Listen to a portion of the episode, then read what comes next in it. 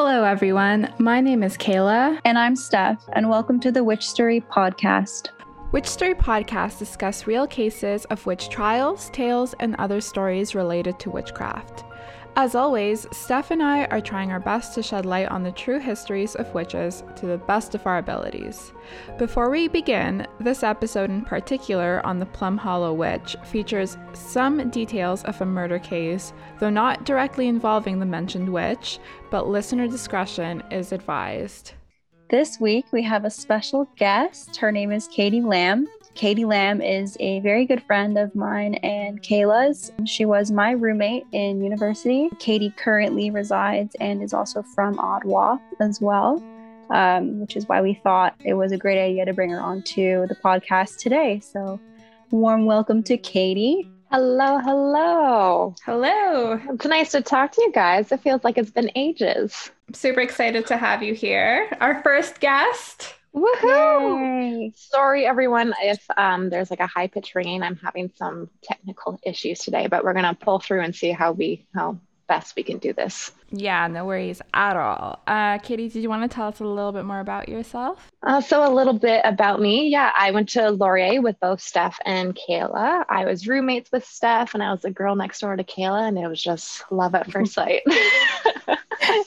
All the food you brought over, that was amazing. Oh. Katie is a magnificent cook.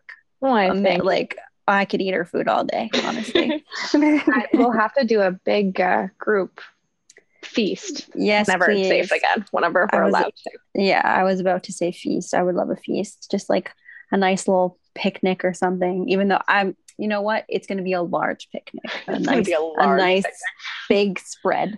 Many picnic tables full of food. Yes, yes. Or just a blanket on the ground. I really don't care. I just want to eat the food. Noted.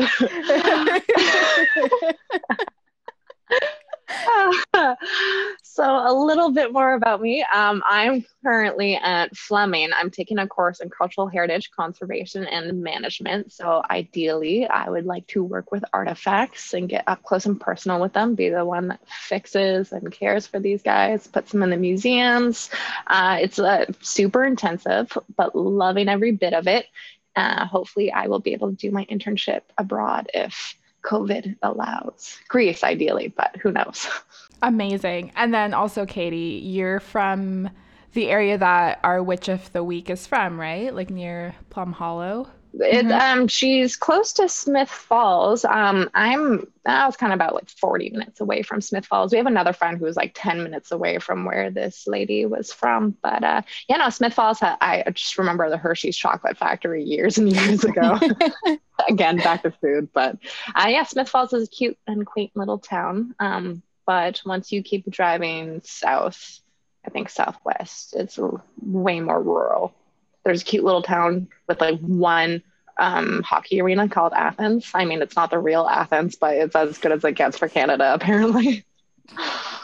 I would love to go there someday. I, I don't think I've actually ever been to Smiths Falls, and Ottawa I've only been to like one time. The Hershey yeah. factory is now a weed factory, I think, but we should we also go, go there. To- it is all, yeah. yeah it is. We need apparently to it's there. Really good. Yeah, didn't Snoop Dogg uh, sponsor it or something? I did not really? Know that. That's pretty yeah. cool. Shout out to Snoop Dogg. I should fact check that before I post it. yeah. I mean, it sounds like him. It's all about those connections. Oh, I really hope I'm not butchering this. Not at all. You know okay, what? Cool. He should just be our next guest, honestly. I wonder just... if we can make that happen. Yeah. Fantastic. I think we shall begin our story now.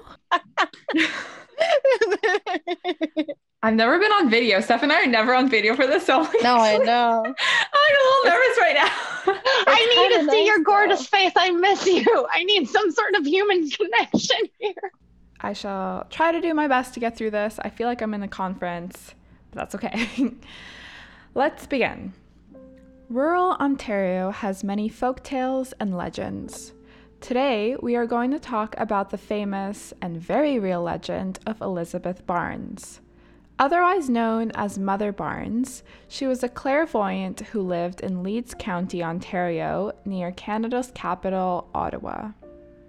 Elizabeth Barnes was born Jane Elizabeth Martin around year seventeen ninety-four in County Cork, Ireland. There is some dispute about her year of birth. It could have possibly been in November of eighteen hundred, but regardless, she was the seventh daughter of the seventh daughter and a wee one standing at not even five feet tall. Can I just chime in though and say that being the seventh daughter of the seventh daughter is like a really good sign, and that should bring like so much luck. It's insane. That actually if, is what gave her her clairvoyant. Yeah. And if you I look mean, on makes sense. Like photos of her, she has like piercing, scary eyes. Like eyes like, and those things. Yeah. Like yeah. Rasputin eyes, except she's not evil. Elizabeth fell in love with a man named Harrison, who was a young sergeant in the British Army. When her father disapproved of the two's relationship, they decided to elope and move to New York. There, they had a son named Robert Harrison Junior, and it seemed like things were going well for the new family. But unfortunately, Harrison passed away two years later, and Elizabeth married another man named David Barnes. David was a shoemaker from Connecticut, America, and the two of them moved to Canada in eighteen forty-three, where together they cared for their nine children, six boys and three girls. The couple and their children ended up moving to an area called Sheldon's Corner in modern Canada, near the village of Plum Hollow. One thing I liked about this, though, apparently Plum Hollow is part of a township named Bastard Township. The Bastard Township, so Governor John Graves Simcoe named the township after an old and prominent family, the Bastards of Devonshire. This is where the Simcoes had their estate within England. Why would someone, like, name a township after that, though? I'm wondering like, if it was, like, a family feud or, like, they are these bastards. I don't know. I, family. Don't know. I think maybe when their last name was Bastard, I don't think maybe it was a bad word yet. You know, like stuff was it, did it always have a bad connotation to it? I feel like you'd know. Maybe it became I mean, a bad word because these people just were complete. Like that's what I'm thinking. Bastard. Quick Google search. Here that's we go. Bastard. Thinking. Famous English surname in the eleventh century Norman French origins. William the Conqueror, mm-hmm. the Duke of Normandy, was well known as William the Bastard. The original name holders may as well have been closely associated with. Yeah.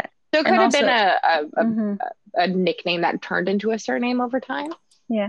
The word bastard is from the old French bastard, which in turn, b- bastard, I guess, if you want to pronounce it cor- correctly, which in turn was from medieval Latin bastardus. In the modern French bâtard, uh, the circumflex merely represents the loss of the S over time.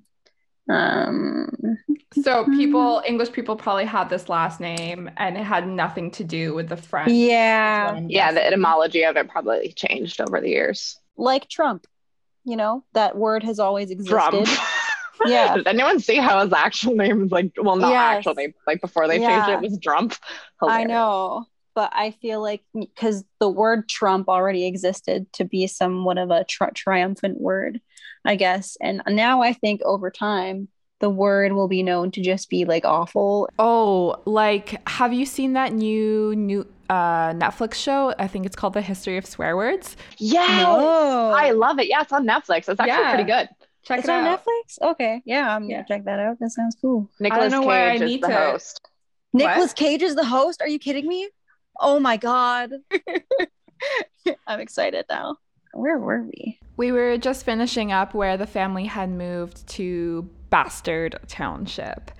And sadly, the two oldest sons, Josh and Thomas, died young, and the husband, David, ended up leaving his wife while the children were still small. He did take his youngest son with him, and they went to an area still close by near Smith's Falls, and I read that he might have ended up living with one of the older children that already had a family of their own. And Robert Junior, the son I mentioned previously from the first marriage, he joined the American Army to become a colonel in the Civil War, but he died in Kansas. And so now, to make ends meet for the rest of her family and children, Elizabeth got to work. She began doing fortune telling, reading tea leaves, and she believed she was a clairvoyant because of what Steph mentioned. She believed that being the seventh daughter of the seventh daughter gave her these abilities. And for her services, she charged twenty-five cents a reading, which was apparently a lot of money back then for fortune telling. Okay, so twenty-five cents back in like the eighteen hundreds is about five dollars and twenty-five cents today. Oh, really? But I feel yeah. like if you lived in like a rural place, you wouldn't have like extra spending money to just... Oh, definitely not. Mm-hmm. Do that. That's very true. But five bucks for a reading, I'm I'm down. Yeah, I know. I'll go. Yes, please. And one thing that I really liked about her charging twenty-five cents was that she was so, so good at it. She had customers coming in from all over Canada and America to do a reading from her, and hundreds and thousands of people swore by her immaculate services and abilities to be accurate in her predictions. So she was pretty much a celebrity, but she never charged over her twenty-five cent fee. And even if you didn't have the money, occasionally she would also accept dried apples or dried tea leaves, which I found super cute.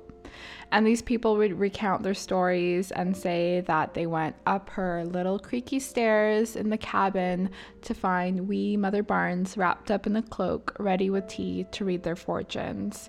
And they said she was super kind and quiet, but like I said, immaculately accurate. At first, she used her predictions and powers to just, you know, figure out who you're going to end up marrying or where you lost an item. Like somebody lost a wallet with two hundred dollars in it. Again, a lot of money back then. And he was probably freaking out about this lost sum. And she was just like, don't worry, the person who stole your wallet, they're going to have a guilty conscience and you're going to get your wallet with all your money back. And that happened. Or sometimes a deed was lost, and that's a lot of money. And she was just like, the deed is placed in someone's shoe, you know, and it would be there. It would be exactly where she said it would be. Really? Man. There was another man from Barrie, Ontario, and he had a large plot of land and he was trying to farm on it. And he came to Mother Barnes and was like, you know, this this land isn't, it's pretty useless. Like, I can't farm with it. And she was like, no, hold on to it. It's going to be worth a lot of money, which obviously you wouldn't believe. You would just think, let me sell this land and start farming somewhere else. But what ended up happening on that land was a gravel pit was put in. And from mining gravel, like the land ended up being worth a large, large sum of money. Mm-hmm. So just a lot of stories like this. It was always in newspapers about Mother Barnes helped find a lost animal, or Mother Barnes helped find someone's lover, you know? So it was pretty cool. And what I mean by when she found missing pets, just an example, is that she had this one customer. Again, this was put into the local newspapers because of how amazing the story was, but his sheep went missing. And he went to Mother Barnes and was like, you know, like, where did my sheep go? And she had informed him that the hides of the sheep, so the sheepskin, was tacked onto the walls of a certain neighbor's stable. And the meat from the sheep was actually put in their cellar.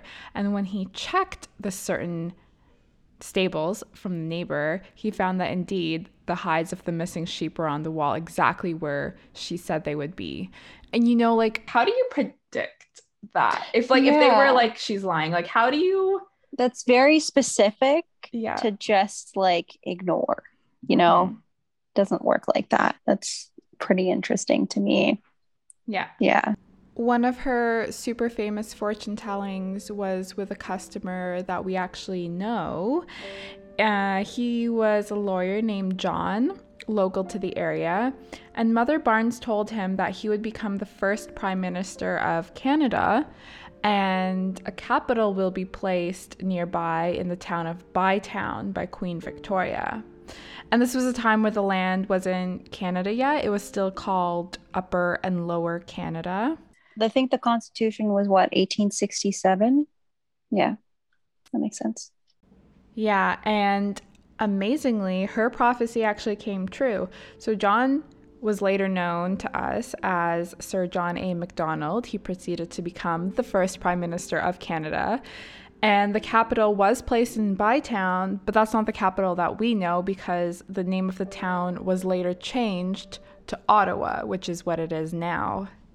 Um, but Katie, correct me if I'm wrong. I think that there is a huge, like, Bytown Market or Bytown. Yeah, the Byward Market. Yeah, that's where. Oh, right. Oh, Byward.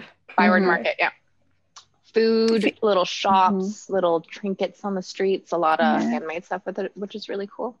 It definitely still has something to do with the old name. I mean, if oh, yeah. if By's there, right? Yeah, stuff. So Byward and Bytown and all that. That's so it's the area around the Ottawa River where Upper and Lower Town are situated, and both would have taken their name from a man named John By, and he was a colonel in the British Royal Engineers and was of big importance during the time where they were organizing the street layouts and constructing the Rideau Canal. Um, the Rideau Canal, if you haven't been, it's in Ottawa, and it's just this massive area of water that's super pretty today to walk by or skate on when it freezes. And like Katie said, that's where all the shops are. So everything would have came, like all the by names were from John. That's pretty cool though. Mm-hmm. And now it gets pretty real. In eighteen sixty-three, the clairvoyant abilities of Mother Barnes was put to the ultimate test. A seventeen-year-old boy by the name of Morgan Doxtater was missing and had not been seen since eighteen sixty, three years prior. He was very well liked, and the neighbors knew him because him and his cousin had recently moved to the area, and it was a small town, so everyone knew everyone. They worked together under M- Morgan's father, who was especially kind, taking Edgar in. Edgar, the cousin, came from a rougher New York family with seven siblings and quite strict Dutch Reformed parents that might have not given him the proper support and attention that you give your son growing up. Edgar was about the same age as his cousin in this time. He was about eighteen or twenty, so maybe a year or two older. Together, they enjoyed fishing and hunting and were overall liked in the community, and they were just known as quite charming boys, you know? But after suspicion grew about the whereabouts of Morgan, Edgar, the cousin, ended up reporting him as accidental drowning, but no body was found, and the investigation went cold. With no evidence to help the case, police turned to Mother Barnes. As mentioned earlier with all the cases, she always was accurate in finding lost pets, lost items, so why not try her abilities to find a lost person? Mother Barnes said that the ghost of the boy came to her, so she knew he was passed away, and the ghost told her exactly where he could be found. In the water of Lake Charleston. Upon police investigation, it was found exactly where she said it would be. The body was hidden under a tree, clearly a victim of foul play. And there was a bullet that had gone through his head that was noticed, but it wasn't fatal. And apparently what happened was he thought he was accidentally shot in the back of his head, and he turned around, but then received a fatal blow to the head, breaking his skull and killing him. But Mother Barnes had already solved the murder, and she said that it was the cousin, Edgar Harder, who was guilty of the murder. And when you look in old newspapers or old sources, the names are a little bit different. Edgar Harder. Sorry, Edgar Harder is sometimes spelled Edgar Hunter, and the spelling of Doxtater, Morgan Doxtater, is sometimes spelled with a C, sometimes spelled C K, sometimes spelled with an X for dox. Yeah, yes. A common thing that happens with recording last names a lot of the time. Yeah, if you can't yeah. write you probably don't even know how to spell your yeah. own last name sometimes. Yeah. A lot of people just wrote like how it was pronounced in different ways. So phonetically as much as I could. Mm-hmm. Yeah, exactly. Sorry, what? Phonetically, just like oh. by sounding it out. Yeah. Edgar Harder, or Hunter, however you'd like to say it, was taken to authorities to be tried and convicted and was found guilty of the crime. Remember, though, he had already told the authorities that he believed that Morgan was drowned, so he knew this whole time, obviously, what had happened. And the motive was perhaps a premeditated crime, or maybe a dispute over a girl, as newspapers like to tell, but that part is all lost in history. What we do know is that the two boys apparently rented a boat to go fishing, and Edgar shot Morgan in the back of his head. And when Morgan didn't die, he turned around and looked at Edgar, believing that his cousin had shot him accidentally. But Edgar just finished the murder, and then he tied some stones to the body's head and feet, hoping the body would sink. That's when he told the police that he believed that it was a drowning because he thought he could get away with this crime. But a storm blew through and the body was blown towards the shore. So Edgar confessed to the murder, and because he was of age, he was tried as an adult, and he was subsequently hanged for the murder in Brockville Jail. Why Brockville? That was the nearest big town, I think. Okay. Yeah, yeah, it's not too far. It's just down, I think it's closer to the water. Hmm. Okay. Yeah, and the weird thing about this, I guess it's not weird, but since Edgar was hanged, it's kind of hard to find his records because made public and easily accessible is only from around eighteen sixty-seven onwards. And since he was hanged earlier and his trial was earlier, it's a little harder to scrounge through. And then newspapers do this super odd thing where... I'm sure they're going to exaggerate some. Yeah, but also, so one article I was reading, it mentioned in it, like when they were talking about the murder, it mentioned that Morgan murdered Edgar. And I don't know how they published that or who edited it, because you can clearly, like now looking back, you can clearly see like Morgan's grave is there. It said he died at seventeen years old. Edgar's in jail being psychoanalyzed right now for a murder. And somehow they published that wrong in the newspaper article. Like, how does that fly? Also, how do you mix up a murder? You know, it's a murder. Someone yeah. murdered someone. How do you just switch those two? That's just disrespectful. yeah. Yeah. But just going back and reflecting on this, one thing that I don't understand, well, I don't understand why you would murder someone in the first place, but Morgan turned around and he actually thought that his cousin accidentally shot him. And I think there Edgar could have had a chance to stop himself, because his cousin looked at him probably in, straight into his eyes and was just like, what the heck happened? And instead of choosing to stop, you know, because he had a chance, mm-hmm. he was just like, no, I'm gonna finish the job and I'm just gonna murder him. Yeah. Murder. Double blow right there. That's, that sucks. It's yeah. hard. Mm-hmm. I do know that Morgan himself does have a tombstone in the area uh, with his family, but I am not sure where Edgar was placed after his death. Mother Barnes, however, continued to help people, coining her the name the Seer of Plum Hollow. She still found people's riches, helped save their jobs, found their lost pets and missing wallets and missing deeds, and continued until her death. She died in either February tenth, eighteen eighty-six or eighteen ninety-one, making her, if she was born in eighteen hundred and not earlier, at least ninety years old. She lived a long life and was laid to rest at Sheldon's Cemetery, where three of her sons and some of her grandchildren were later buried as well. She was always remembered as a small, sweet little woman wearing her dark outfit to match her dark eyes, either cape or shawl around her, with a cup of tea in front of her. Thousands mourned her death. There was many newspaper articles again, and books written about her and about how she helped everyone. Many would miss her, including her descendants. In addition to her own family, she raised three orphans, and when she died, she left sixty-eight direct living descendants, including oh, wow. seven, yeah, seven, seven children. children. Mm-hmm. Yes, seven. Oh, sorry, that makes seven following seven.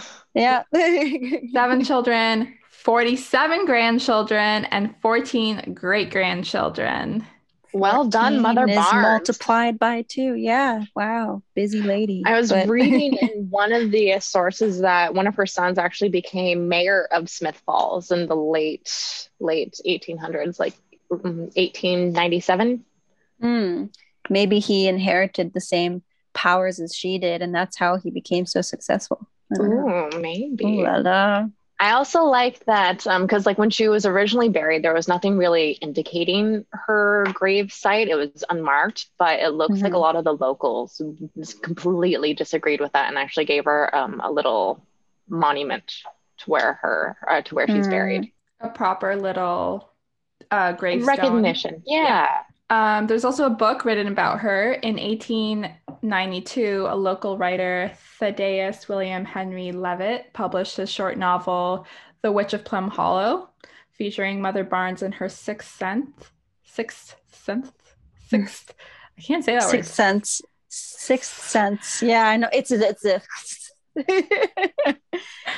And one of her um, grandsons writes a little blurb on WordPress. I don't know how legit it is, but I guess he remembers, um, he's writing some of his memories about the log, log cabin where she was living and um, just her her secrets.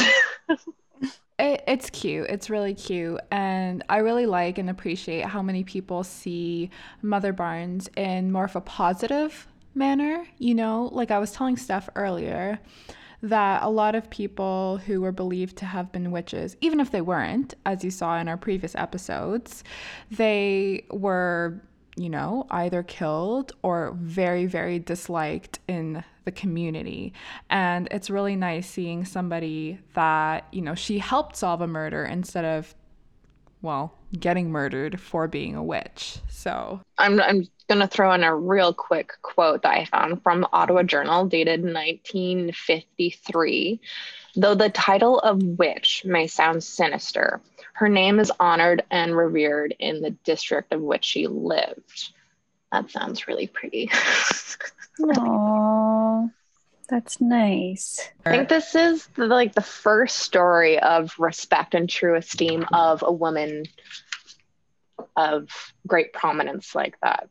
Yeah. Normally with witches, you get so many negative connotations from history, but this is where one is like, she's a businesswoman. She took pride in that and she, she did really well.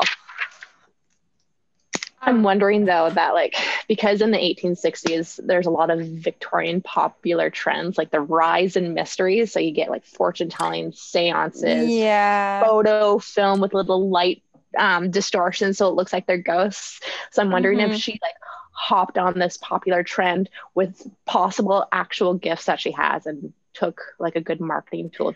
I'm like, well...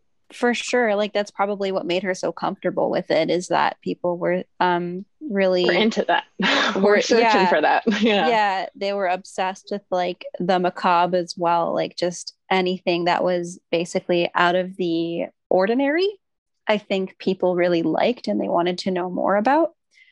Right? Like yeah. She solved crime, buried treasures, future lovers, lost lovers, a future capital of Canada, like yeah, and who wouldn't want to know that? yeah yeah um, but something I wanted to mention that was kind of cool and interesting is that um the Canadian Criminal Code that actually didn't change until like two years ago. Basically it was against the law for pretending to practice witchcraft, but that could go both ways still. Because basically it's saying that like if you pretend to act, to exercise or to use any kind of witchcraft, sorcery, enchantment, or conjuration, or undertakes for a con- for consideration to tell fortunes or pretends from his skill in or knowledge of an occult or crafty science to discover where or in what manner anything that is supposed to have been stolen or lost may be found. So the criminal code, I think, was created in eighteen ninety-two. So this is after the fact, but this law didn't change until two years ago. This also means that even if somebody, let's say like today or two years ago, or sorry, I guess three years ago, since twenty eighteen was three years ago. But if somebody like read your fortune and it was wrong, you could potentially say like, this person is pretending to do this, and you could basically charge them for that, which is pretty insane. So anybody who believes their skills to be real, they could still kind of get charged because it, it could technically not be real. It was very odd. Yeah, that, yeah, that's very weird. Yeah, and it, it's weird to me that, that that wasn't changed until like three years ago. Like there must super have been, recently. Yeah. There must have been a lot of people trying to swindle the system with doing mm-hmm. fake fortune telling. I mean, like you walk down Toronto and there's like twenty signs on one street sometimes yeah. being like fortune being sold here, like especially around like Queen Street and those areas. There's a lot of like little fortune mm-hmm. shops. So the fact that it could be technically illegal now, that's quite interesting. My grandma ba- basically did the same thing um growing up as well, or like when she was a young adult, she used to read people's fortunes with cards. She used to read their palms. I'm not sure about tea leaves, but I think she's mentioned it a couple of times. Um, and then like eventually she had to stop because it would just get too intense sometimes. And like she would also um, cleanse a person's new home whenever they moved in, or like people would bring her in to check to see if there were any spirits in there and stuff. And oh, sweet. Like, yeah. And like people would pay her to do this, but she had to stop just because it was impacting her life too much, um, especially because of the things she found out. And a lot of the things she knew were disturbing and stuff.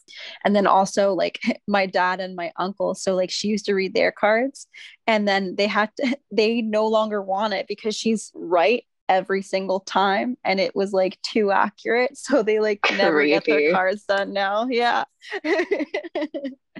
I love yeah. it. Yeah, I found um it's crazy how much information is on this woman. I thought I did all my research, but clearly I did not. There's a There's lot more to learn. There can never be enough research ever. Never enough research. No. Yeah. It looks like um, last June, the cabin that she bought, um, was, the property was put up for sale. I don't know what has happened since then, but I guess the previous owner was restoring the cabin um, and the structure. And then um, I guess it's been changed hmm. for historical significance or local yeah. historical significance, and it's up for sale. I saw that too. So you can actually see her wood ca- you can't go in it because it's private property, but you can drive by mm-hmm. it, and it's so cute. It's on Mother Barnes Road. Like if that Aww. Is precious. It's so little. It's like a cute little cat. Oh my goodness. I mm-hmm. want to live there. So I, I, I would like to live there and like have her ghost haunt me, but in in, in a good way. And, in a good and way. We would be best friends, and she would like tell me things that are extremely important, you know. Yeah, be a teacher. Yeah. You could be like, oops, where's my ways. phone? And she'll be yeah. like, I can find lost things. Here's your yeah.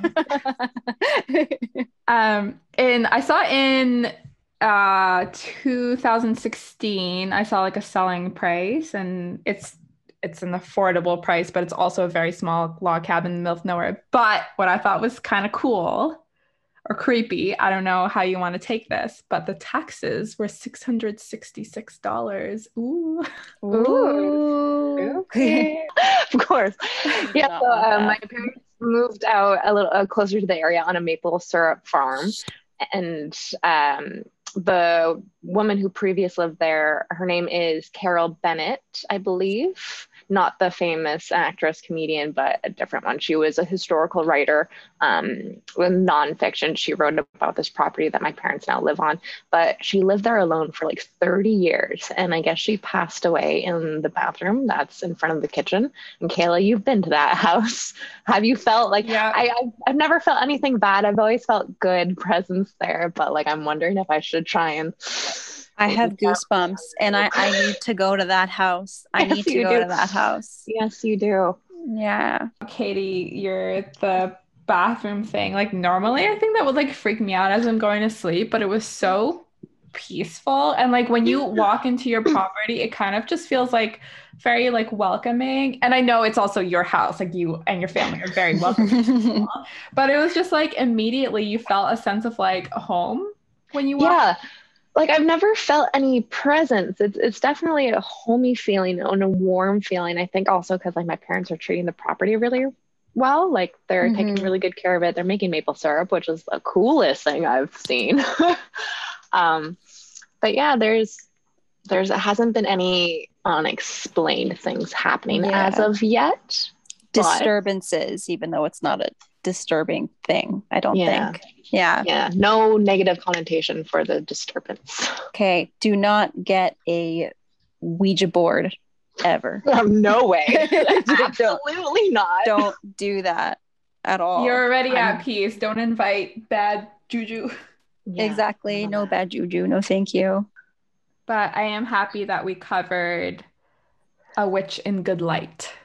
Yes. yes, the first one I've actually come across that's fairly recent, but really respected and renowned mm-hmm. and rejoiced. Like she, she was popular. I don't, she, I don't yeah. think I can fully grasp the idea of like she, she was popular. Yeah, I'm really happy that we covered her, and honestly, I think it's a great episode that Katie you helped do, because it's just like very heartwarming, and I feel like for a first guest episode this was a really nice one to do, so thank you for that. Thank you guys so much for having me on this podcast. It was so good to talk to you, and I really cannot wait to see your faces in person. It's been way too long. Way we need to long. fix this. Agreed. Agreed. Thank you so much yeah. for coming on today. Thank you for joining us. Yeah. And we appreciate all our guests as well for listening to us talk about the Plum Hollow Witch. Hopefully we portrayed her as best as possible. Thank you everyone for listening to today's podcast. I hope you enjoyed. And if you did, please don't forget to rate and subscribe to us. Thank you once again, Katie, for being a guest on this episode. I know we always leave sources at the end here. For this episode in particular, I would recommend Googling Plum Hollow Witch or Mother Barnes, as there are numerous pages and pages of newspaper articles written about her. If you would like to send us a message, please feel free to email us at witchstorypodcast at gmail dot com and follow us on social media at, at witchstorypod. Thank you again, and we hope to see you next week. Bye, everyone.